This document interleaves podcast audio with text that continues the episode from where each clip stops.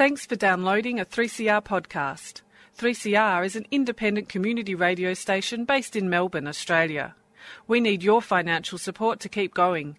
Go to www.3cr.org.au for more information and to donate online. Now stay tuned for your 3CR podcast. There is a place where time stands still, where nature is harsh and demanding, where only the quick and the strong and the deadly can survive. This place is no place for civilized man. I want my land Took it in the guts, Barry. far away from my All you've got to do now is pass the Australian culture test. Three simple questions, three correct hell did you answers, get all this and you together? go through that doorway to the greatest little country in the world. The grass is handed yards Good morning, everybody. This is Annie for Showreel, our little look at the Australian film industry. And today we've got the good fortune to be speaking to Dean Murphy. Now, Dean Murphy is a director of a number of films, and we'll go through some of the uh, uh, madcap adventures of his filmmaking life. But we're particularly focused on a film that's going to come out on March the 15th, and it's uh, 15th, and it's probably a quintessential Australian production, which and it's called "That's Not My Dog." That's correct, isn't it, Dean? It is indeed. Amazing. And uh, I was sitting there watching. Uh, I don't generally uh, look into what a film's going to present to me before I go to see it. I know some people do, but I decided I'd just go in there and and uh, I started to realise what it is is a homage to uh, the great joke or uh, the telling of jokes, isn't it? It is. Both um, Shane Jacobson, who I made the film with, and I, we both grew up with fathers that told us jokes from as uh, young as we could remember. They were always great joke tellers, and Shane and I have worked together on and off for many years, and we're always saying it's a pity no one tells jokes anymore. Today, you know, when friends get together, if they've got something funny to share, it's on their phone or, you know, on the computer, and uh, they all stand around, look at, you know, a one-minute clip on a phone, and then laugh at the end of it.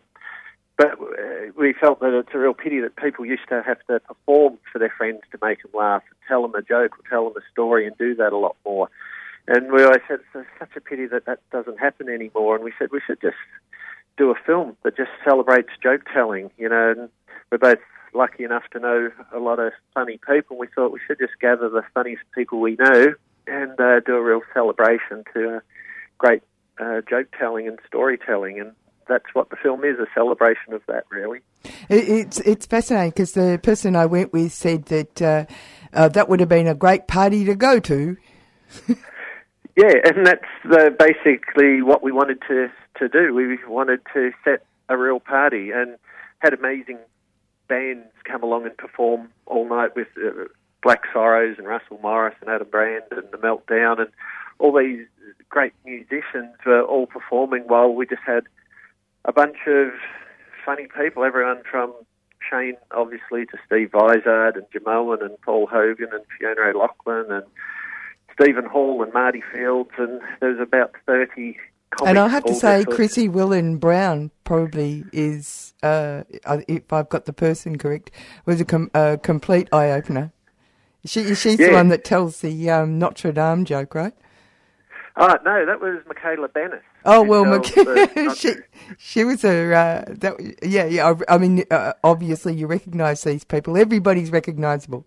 You may not have put the uh, tags to the right person, but uh, that's one of the things that's so uh, endearing about the film. In fact, is that all these people are very well known Australian actors or comedians or uh, well known for another reason, and uh, here they are in a. A, a, a, very sociable uh, uh, uh, location and place, uh, letting their hair down and telling jokes. Michala was funny because she said, I'm not really a joke teller. My dad was a great joke teller, and she was a bit shy on the night because there's all these other comedians who are really known for telling jokes. And then right towards the end of the night, she comes out with the Nostradamus joke, as you say, and steals the show. Yeah. Everyone was like, "Look at that I mean, dark horse!" Just Yeah, both of, but both that. of the both of the jokes she told were real winners. Yeah, yeah, she's um, had nothing to be humble about whatsoever. She's fantastic, and uh, it was really surprising because we didn't know a lot of the jokes that were going to be told. It was that funny thing where some people are like, "Oh, I don't really tell jokes because I can never remember them." Everybody says So- that. Yeah, so we were sort of helping them and saying, you know, there's this joke and that joke, and then it would always trigger them going, oh, I've thought of a joke that, you know, my dad used to tell or I heard as a kid. or And then as the night went on, people just came up with more and more and more jokes of their own. And uh, so we basically just sat back and let them go for it. And it was um, hilarious. And it's funny, in some scenes in the editing, we had to sort of keep cutting around to different cameras because if any of the cameramen were close enough to hear the jokes, the cameras would start shaking when they were hearing the punchline. Yeah.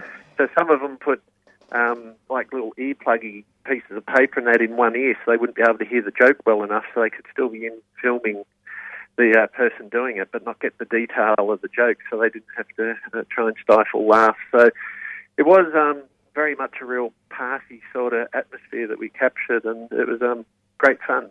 Well, you know, there's a couple of things. Uh, when you said before that uh, a lot of people uh, now, ta- you know, get their uh, uh, massage their funny bone by looking at things on. Uh, on um, their phones, their mobile phones, and you see it all the time. It's part of the uh, vocabulary of modern life. But actually, most of it is slapstick, isn't it? It's uh, the uh, w- world's funniest uh, uh, accidents, more or less. It's and that that's not the same thing as No. the drama of telling a joke. Fiona O'Loughlin, who's a um, very well loved comedian, she was funny. At the end of the night, she came up. She said, "I sort of tell stories in my stand up," and she said, "I don't tell a lot of jokes." She said, "But just watching the joy that people got tonight," she said, "not only the people that are hearing the jokes, but the people telling the jokes, seeing their friends laugh." She Yeah. said, "It's a really lovely." Uh, unselfish thing to do. She said, because you only tell the joke for one purpose. And she said, and that's to make your friends laugh. And Yeah. she said, what a lovely thing to do. And she um, really enjoyed that, just saying, you know, it's just, you just want to entertain your friends. And she said, that's just such a pure thing to want to do. And yeah, it was interesting the, the way different comedians and people approached it. And, uh, but it was, um, we were blessed to have so many amazing people in it. Uh, Well, you know, that takes us to the next thing, which uh, the person I went with said we both were uh, very interested in how you were able to produce something that was so, had such a light touch. Uh, and uh, the work that must have gone into making that product. Tell me about it. How did you do that? the the process well it was interesting none of the a lot of the comedians and people we'd worked with I'd worked with um, Shane before I'd worked with Hoges before and um, oh, Christie Whelan Browne quite a lot of them so I was able to call on some friends as was Shane in putting it together but we were incredibly vague with what we told everybody none of them knew they just sort of luckily trusted us and came along to this party. And some of them thought that they might be standing up on stage telling jokes, or they weren't quite sure. When they got there, I said, "No, it's just a party." Everyone was radio mic'd uh, separately, Ah, so so, they they could just Yeah. yeah, so they could just go and party. We basically had recording uh, turned into like sixty tracks of audio Right. Yeah. and people could just go and party, and we would just go around to the different groups, and then people would mix and mingle, and um, yeah, it's sort of hard to explain the process more than saying we did everything we could to set up the vibe that it was a real party, and have everyone feel as though they're at a real party, which is what it turned into, and then we just tried to capture that as best we could. Um, and it was interesting. Quite a few of the uh, comics commented afterwards. They said we actually forgot we were shooting a movie. That's we right. just thought we were at a party, and I said, "Great, that was the whole aim of the night. We didn't want anybody to think that they were performing." To cameras, it was just really about performing to your friends because we really wanted to capture that thing that we all know, where you've been at parties and more probably years ago than now. And you know, you're at a barbecue somewhere and you're standing around and you're just sharing jokes and stories with friends. So we really wanted to capture that vibe on what turned out to be the coldest night of the year last year. you had a beautiful moon. You had a beautiful moon. Yeah, it had a great moon, but yeah, it was uh, certainly a freezing cold night, and everyone had plenty of layers on. But um, I just want to remind yeah, listeners that we're they're listening to 3CR and it's Show Showreel, and we're talking to Dean Murphy, who's the director of a film that's coming out on March the 15th, an Australian film called "That's Not My Dog," which uh, the uh, title I was thinking about it, evaluating the title, and of course it's a punchline to a joke, isn't it? It is. It's a uh, punchline to a joke that's not in the movie. That's so right. People actually have to uh, look subtle it up guy, you. don't know the joke. it's really cute.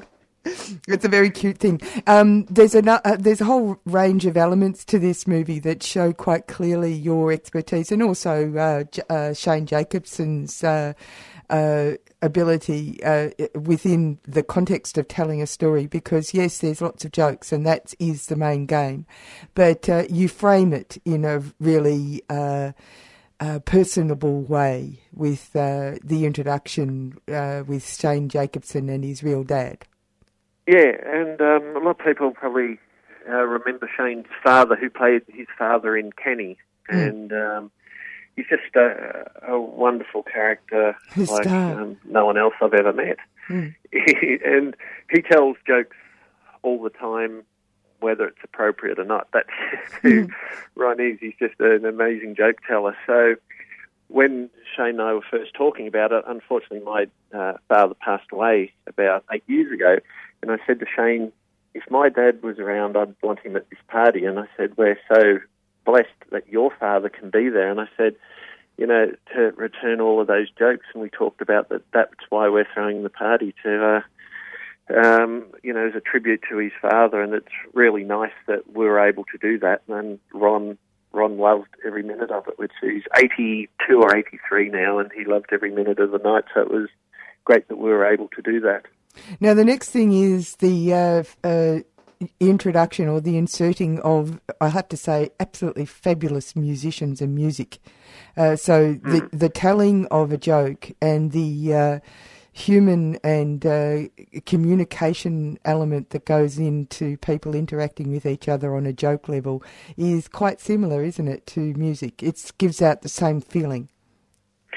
Yeah, it's all. Um, we just wanted to be um, a real celebration of people having fun and, and entertaining each other because there's obviously so much nastiness goes on in the world and so many shows nowadays where it's all about people attacking each other and being nasty behind each other's back and we just didn't want any of that. We wanted to go the exact other way and show the other side of people.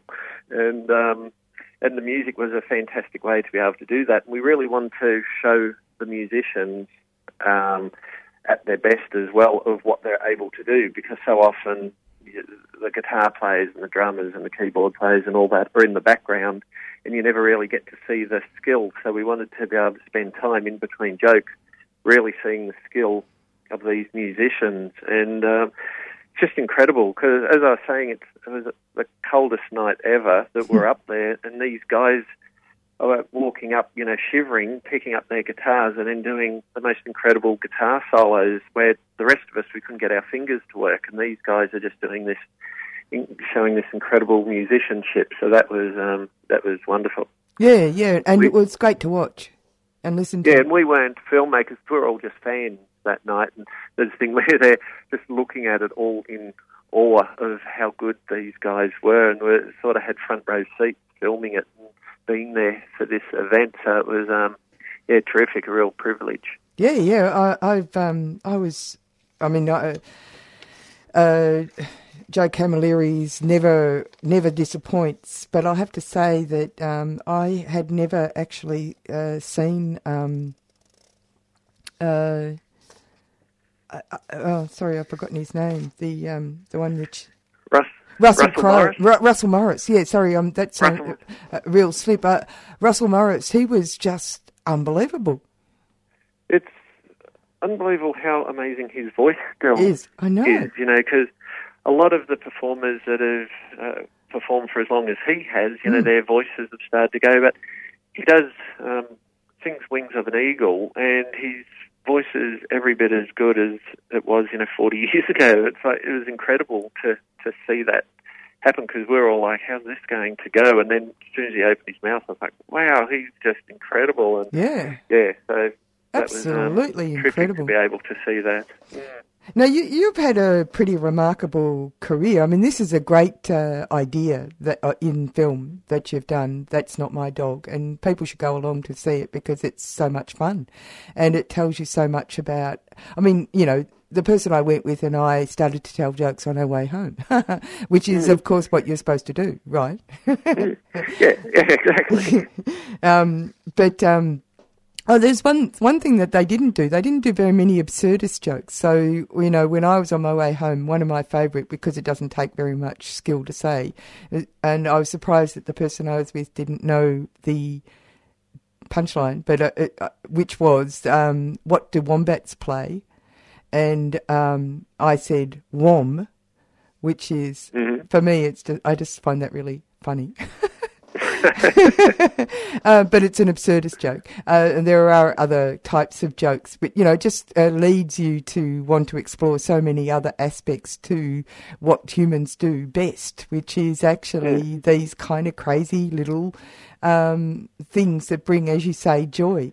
But I, I was just going to divert and say that uh, looking at your um, bio, you've done some pretty extraordinary things. And I was going to say that from your, you know, the age of 17, apparently you did your first feature, which was Just Cruising, which allowed you to then go off to America and uh, uh, play second fiddle to a, a pretty important uh, producer, George uh, Folsey Jr., who did Trading Places and Coming to America.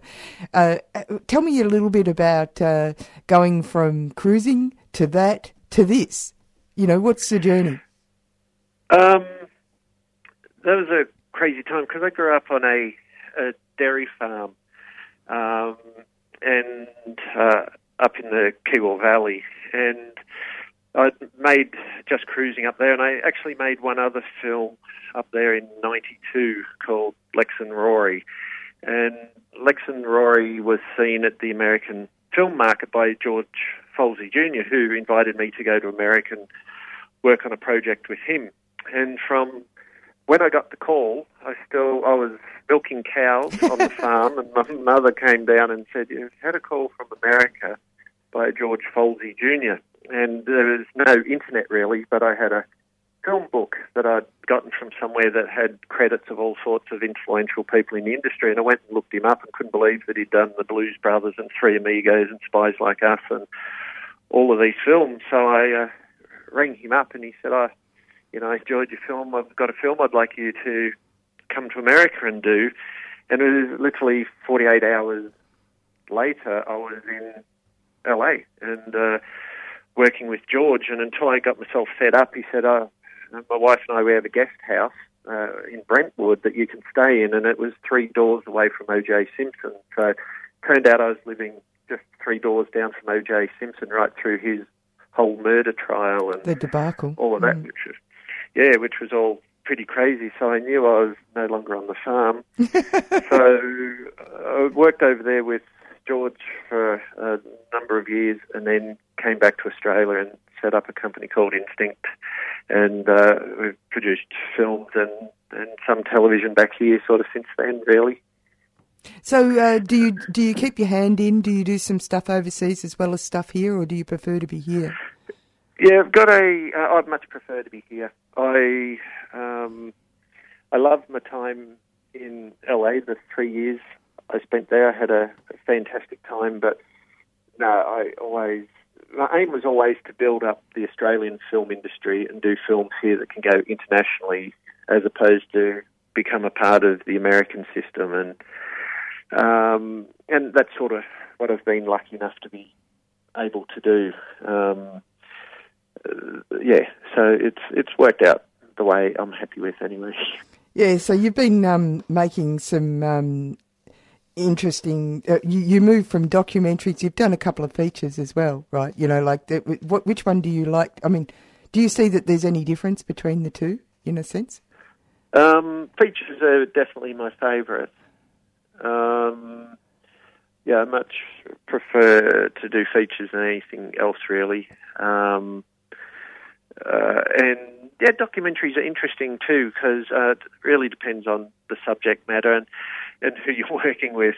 I the part of the process I really enjoy is coming up with an idea and be able to follow it through and sort of, and that's it. So it's sort of why I haven't chosen to do television as such because it's someone else's idea that you're sort of tapping into where I sort of much prefer to sort of originate it. That sort of, to me, is the most enjoyable part of the process, and and uh, that's what I aim to do generally. I mean, because uh, That's Not My Dog is a knockabout film, really, isn't it? Uh, and in a sense, it could turn up on TV because it's the right sort of flavour for everyday living. And that's where TV mm-hmm. sits, isn't it?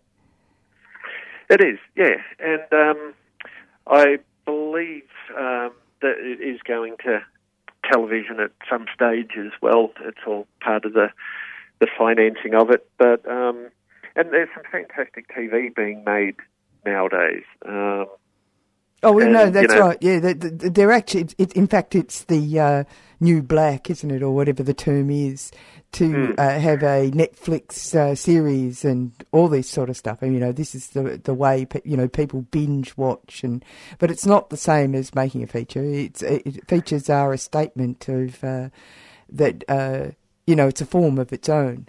It it it'd mm. be a pity if it disappeared. Yeah, yeah, I don't think it'll it'll disappear, and yeah, I think there's room in the world for all of them. Luckily. Yeah, that's exactly right. So uh, uh, that, uh, that's not my dog. Like it is having having a um, theatrical release. It's starting on March the fifteenth. Can people see it in Melbourne? They can. It's in um, all over Melbourne, basically in Hoyts and Village and Palace, and yeah, it's in. I did see a list. It's in about twenty five cinemas in Melbourne, so it's it's pretty easy to find. Yeah. Uh, thanks for talking to me this morning. No worries at all. Yeah, it was a pleasure. Okay, bye bye. You've been listening to a 3CR podcast produced in the studios of independent community radio station 3CR in Melbourne, Australia. For more information, go to allthews.3cr.org.au.